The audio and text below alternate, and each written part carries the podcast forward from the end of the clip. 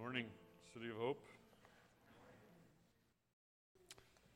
Do you know what your response should be when you see somebody like me delivering the message?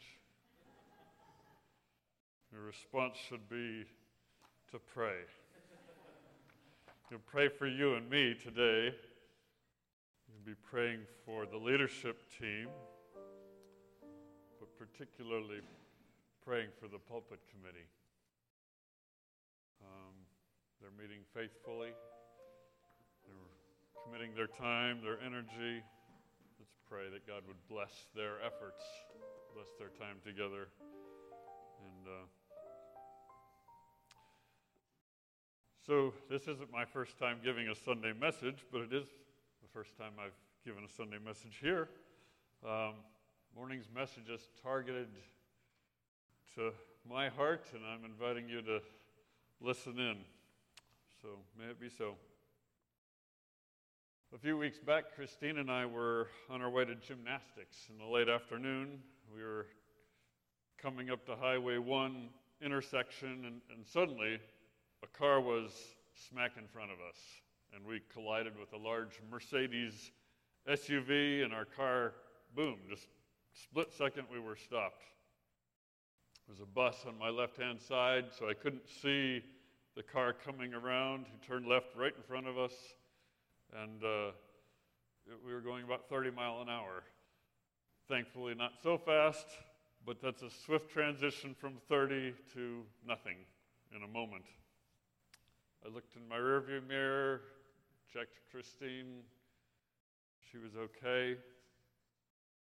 It was an alarming, shocking experience, and thankfully everyone walked away with no scratches.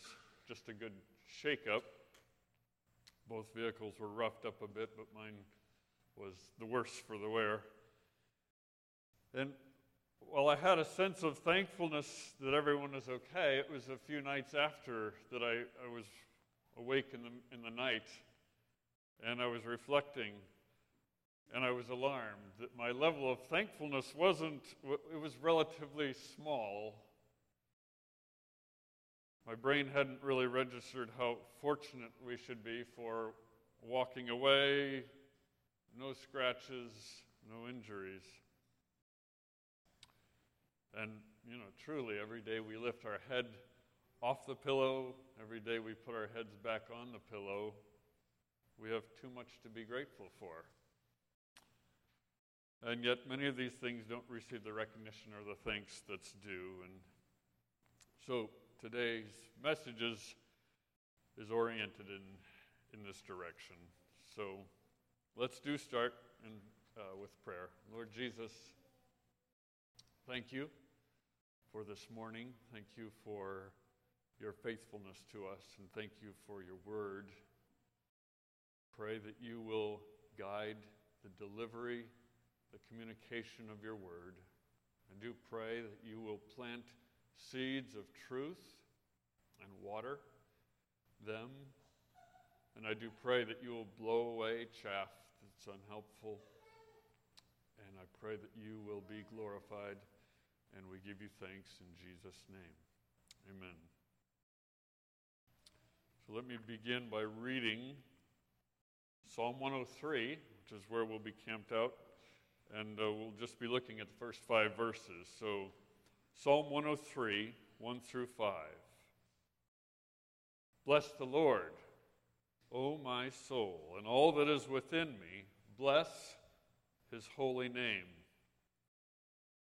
Bless the Lord, O my soul, and forget not all his benefits, who forgives all your iniquity, who heals all your diseases, who redeems your life from the pit, who crowns you with steadfast love and mercy, who satisfies you with good, so that your youth is renewed like the eagles. So a quick statement on why Psalm 103, and then I'll lead into where we're going. I've been reading a Psalm devotional, and when I got to this psalm, I was struck by the dialogue that the psalmist is having with his soul And what we'll find in Psalm 103 is that the psalmist is speaking to his soul, rousing it into action, an intentional shepherding. And this is in stark contrast to what may be a more typical dialogue that I might have with my soul that might go something like, "Soul, I've noticed you don't seem to be praising God today. Don't you feel blessed?" "Oh, you don't?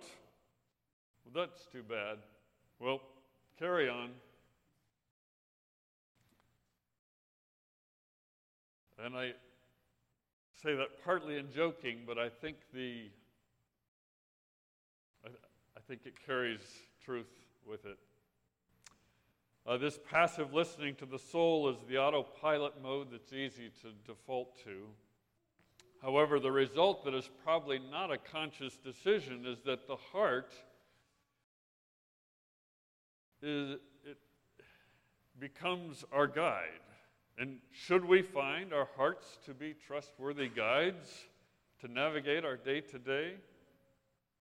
Scripture tells us differently. Jeremiah 17:9 declares, "The heart is deceitful above all things and desperately sick.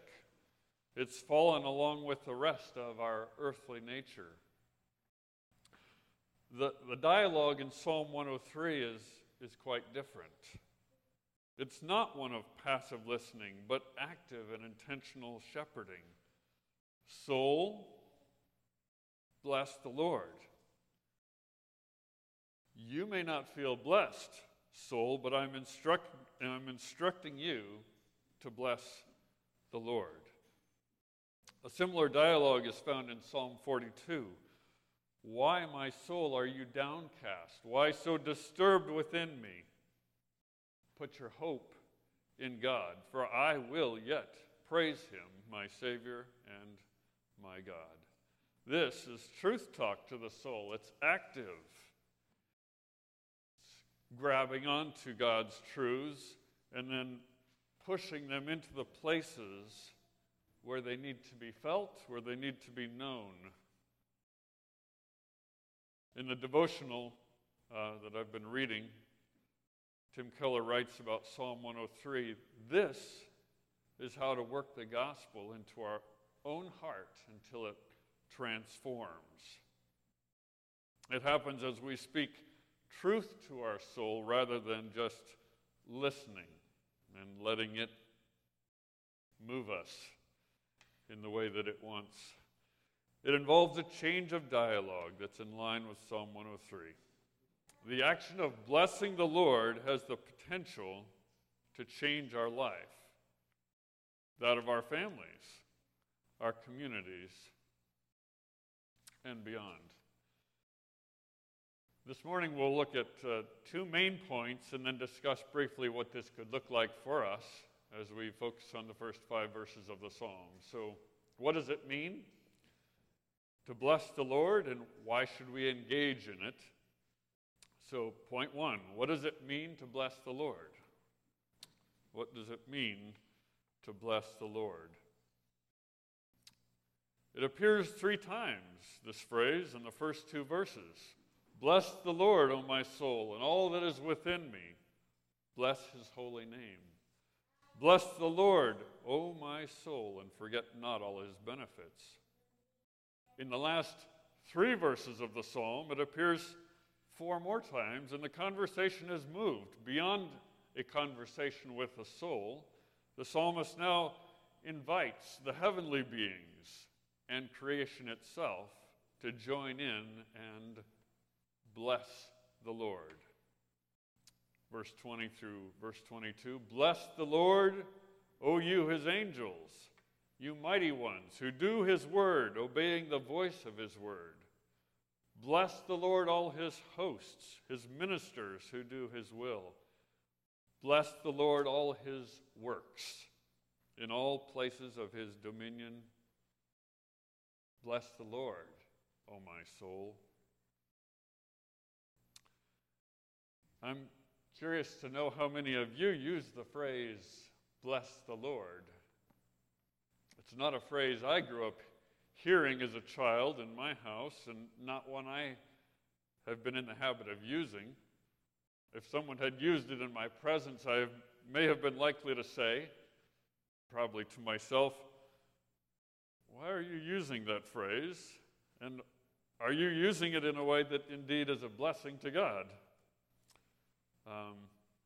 So since I didn't really know what it meant to bless the Lord, let me share some of what I've learned.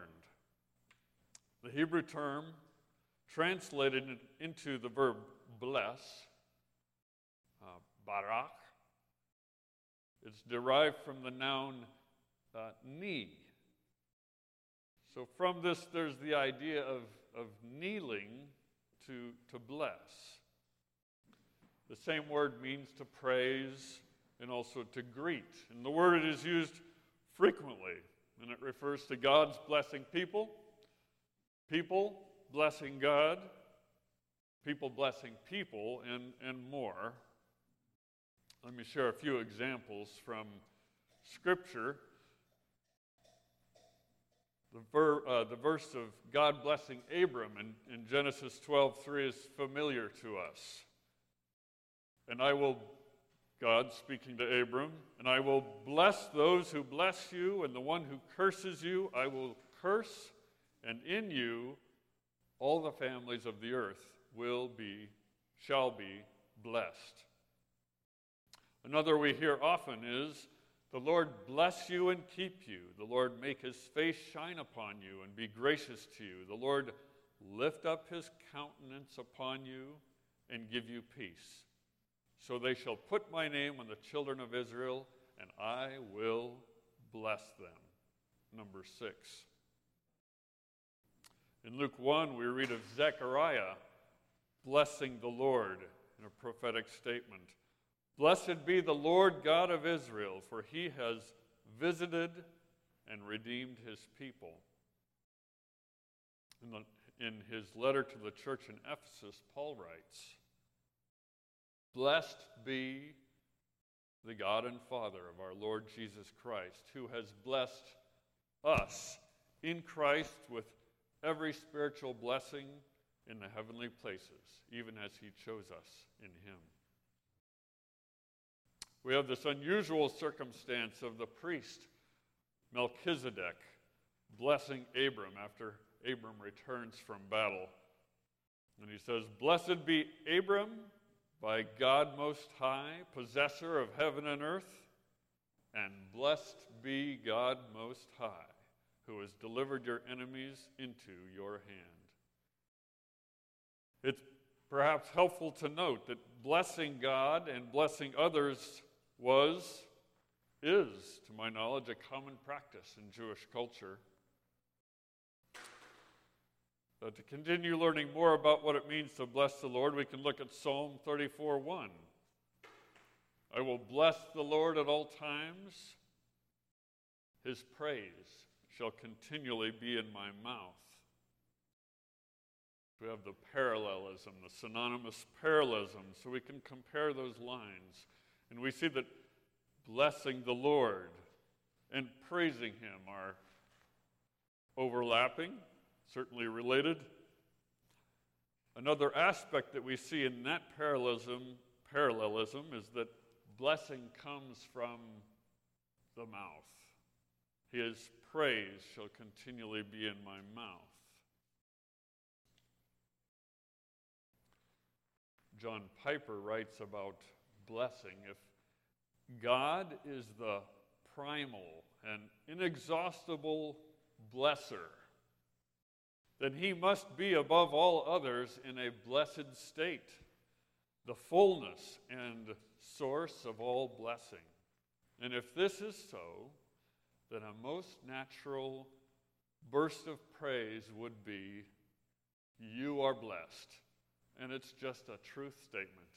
Lord, you are blessed because you are the one who blesses.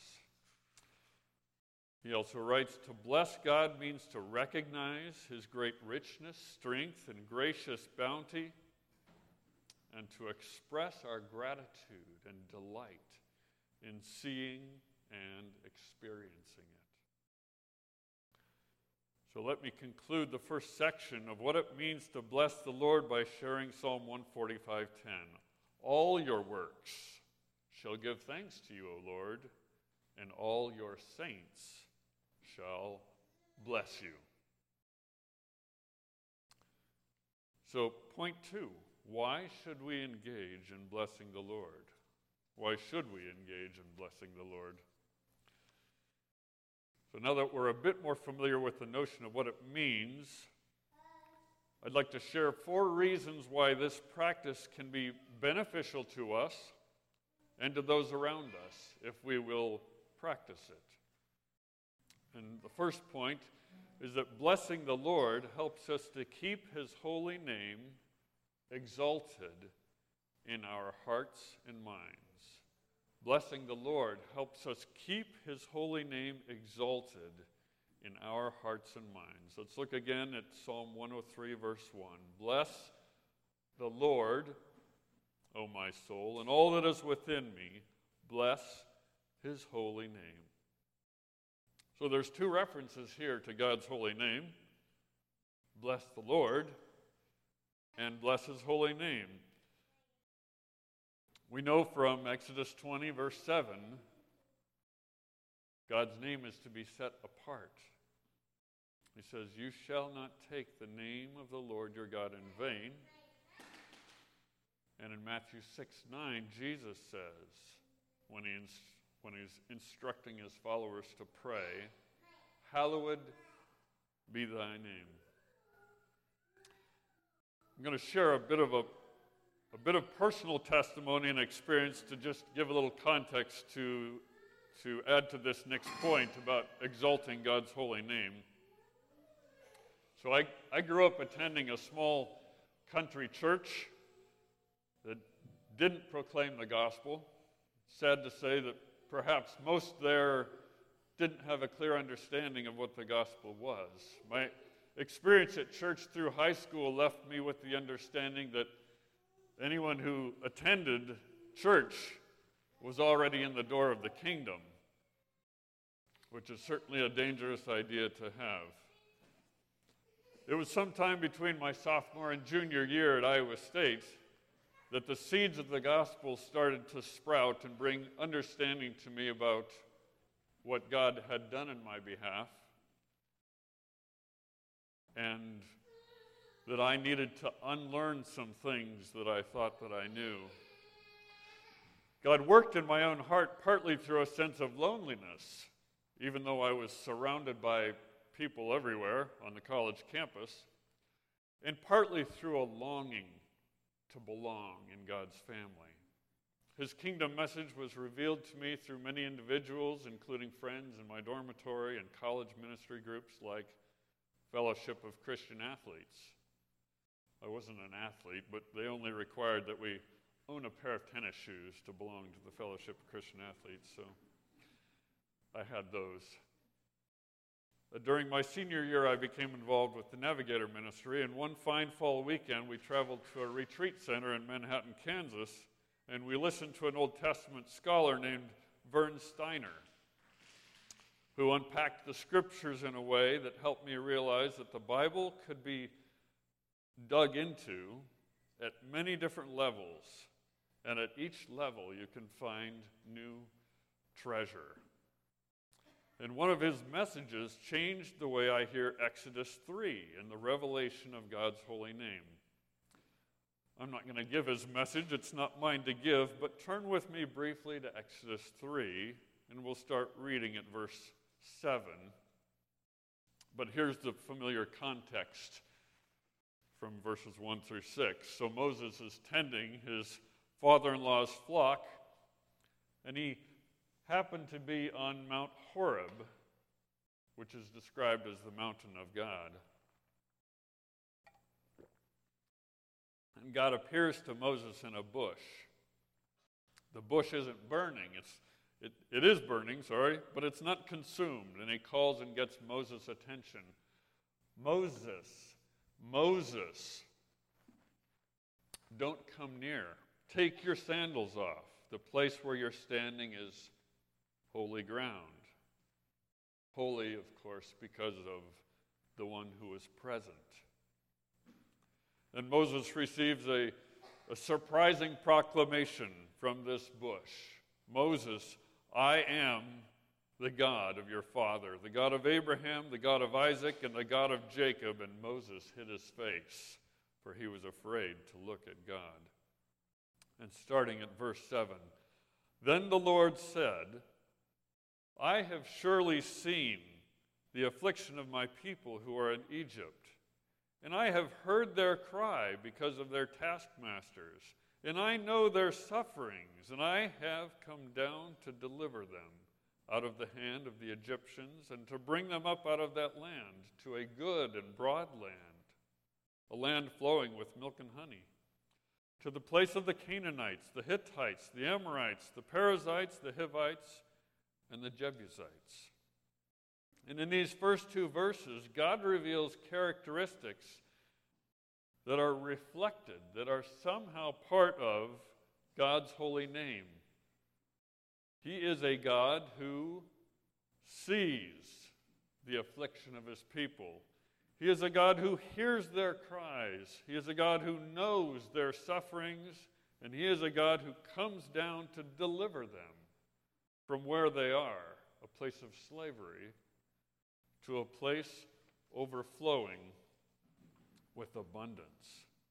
Verse 9, and now behold, the cry of the people of Israel has come to me, and I have also seen the oppression with which the Egyptians oppress them. Come, I will send you to Pharaoh, that you may bring my people, the children of Israel, out of Egypt. But Moses said to God, who am I, that I should go to Pharaoh and bring the children of Israel out of Egypt?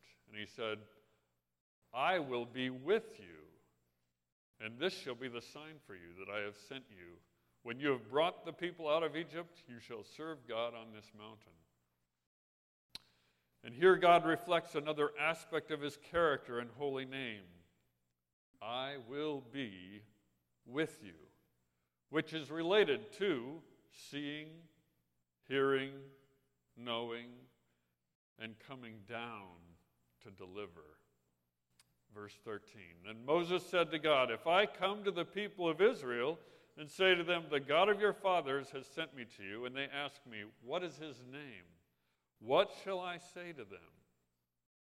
And God said to Moses, I am who I am. And he said, say this to the people of Israel, I am has sent me to you. God also said to Moses, say this to the people of Israel, the Lord, the God of your fathers, the God of Abraham, the God of Isaac, and the God of Jacob has sent me to you. This is my name forever, and thus I am to be remembered throughout all generations. The word Lord, as in bless the Lord, when spelled with capital letters, stands for the divine name, Yahweh, which is here connected with the verb haya, which means to be. God's self-selected name proclaimed to Moses, his memorial name that he is to be remembered by, reflects his presence with his people, to be. And it finds a beautiful connection with Jesus, our Savior, who is called Emmanuel, God with us. And Jesus makes this proclamation to his disciples just prior to his departure to be with his Father. Go and make disciples of all the nations, baptizing them, teaching them, and behold, I am with you. A repeat of God's name, essentially, to the end of the age. It's a glimpse of the beauty and power of God's holy name, indeed a name worthy of our blessing. So the first reason to join with David in blessing the Lord is that it helps us to keep his holy name exalted in our hearts and minds. The second reason to join with David in blessing the Lord is that it helps us to remember or forget not all his benefits. It helps us to remember all his benefits. Bless the Lord, O my soul, and forget not all his benefits. Statements of blessing that are proclaimed back to God through our lips are about him and the many benefits that he has, is, and will extend to us. If we're not blessing God, the implication is that we are prone to forget these good things. From this morning's scripture reading, the Lord your God is bringing you into a good land, a land of brooks, of water, of fountains and springs, a land of wheat and barley, of vines and fig trees and pomegranates, a land in which you will eat bread without scarcity, in which you will lack nothing.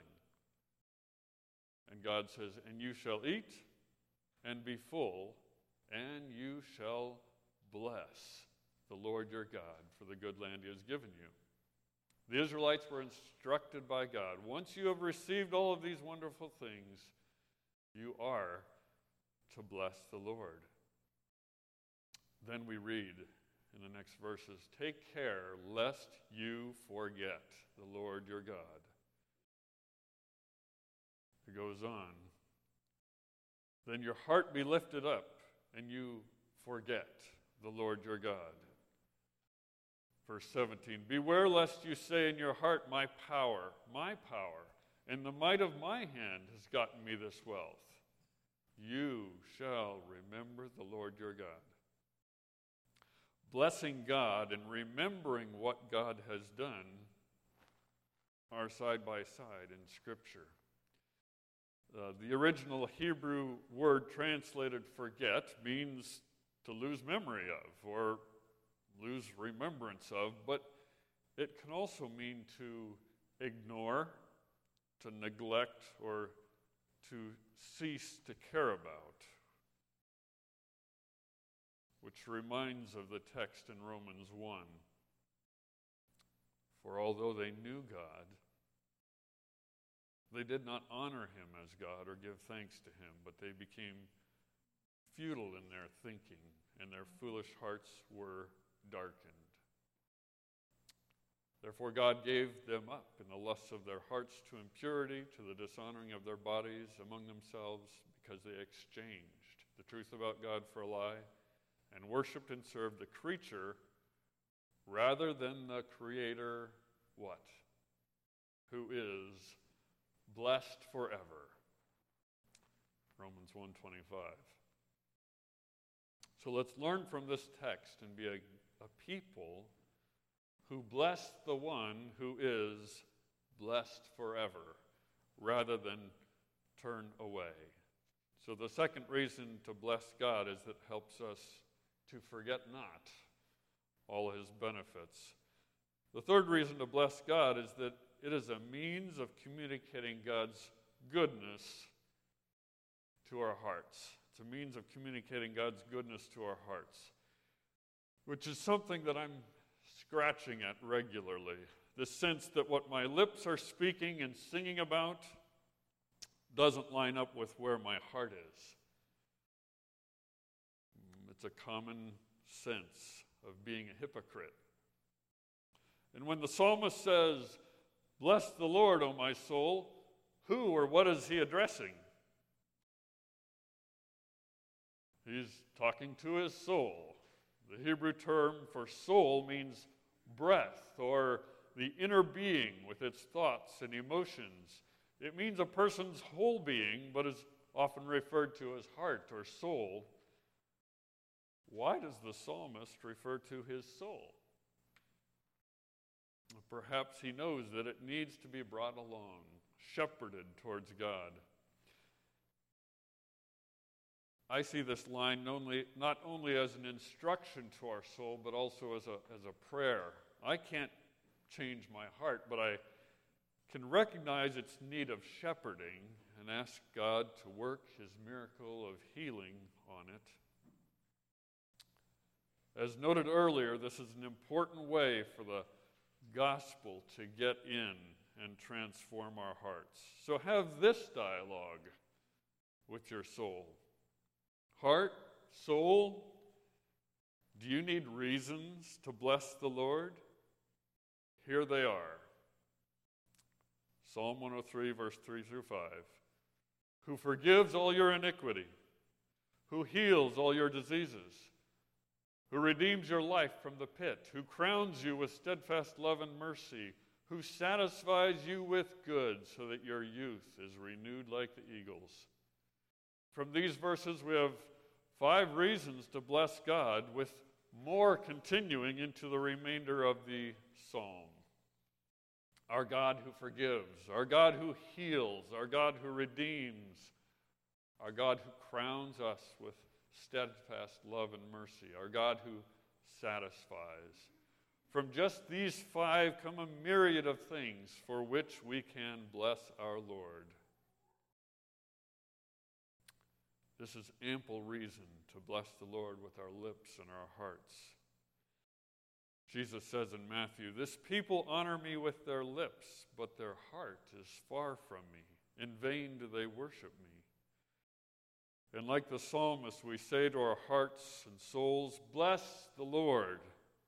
And we pray to God that our hearts and lips may be more in agreement, so that we would be more whole and holy. So the third reason is to communicate to our hearts. And the fourth reason is that blessing God is a means of sharing God's goodness that we know, His goodness that we've experienced with our family, our friends, and our neighbors. At the end of this psalm, David invites others to bless the Lord with him. In his case, it's heavenly beings and even creation. But we can invite others to bless the Lord with us.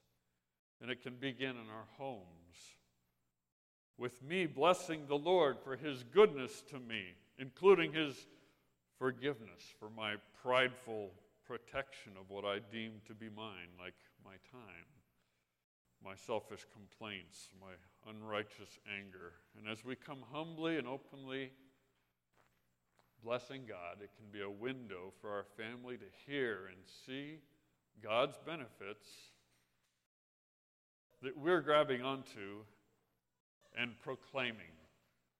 So the fourth reason is that it's a means of sharing God's goodness that we know and have experienced with those that we love, our friends, our neighbors. Finally, what does this look like? How do we bless the Lord? And this will be a very quick picture with the prospect of coming back and finishing Psalm 103 in a later message.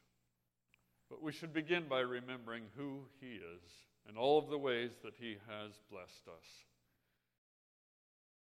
Not just focusing on His benefits, but focusing on who He is. We must look to the one from whom all of the benefits come. Second, as the psalmist says, this blessing should come not just from lips, but with our soul, with all of our being. We do so out of love for Him and as a prayer for God to help us become more whole and holy. Psalm 103 is a great place to begin.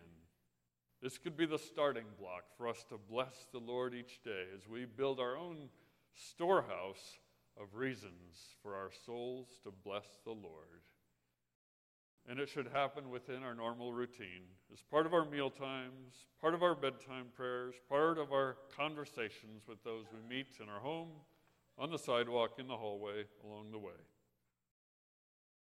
Let me close with an example of a blessing, but first let me read a few lyrics from the song Bless the Lord, or 10,000 Reasons by Matt Redman, which we occasionally sing here, and of course is based on Psalm 103. You're rich in love and you're slow to anger. Your name is great and your heart is kind. For all your goodness, I will keep on singing. 10,000 reasons for my heart to find. So let's put our hearts in gear, searching for all the ways that it can bless the Lord, and then let them spring forth from your lips. I bless the Lord. I bless you, Lord, that you are like no other. You have redeemed us at your cost. You extend patience towards us even as we move away from you, because that is who you are. And because you do not want any to perish, but for all to come to you. You crown us with spiritual blessings of your gracious love and mercy. I bless you, Lord, that you have opened your arms to me, to us, and adopted us as your children. And you have committed to discipline us in love and grace, that we may become more like the ones you have created us to be. O soul, bless the Lord with me. O congregation, bless the Lord with me. Amen.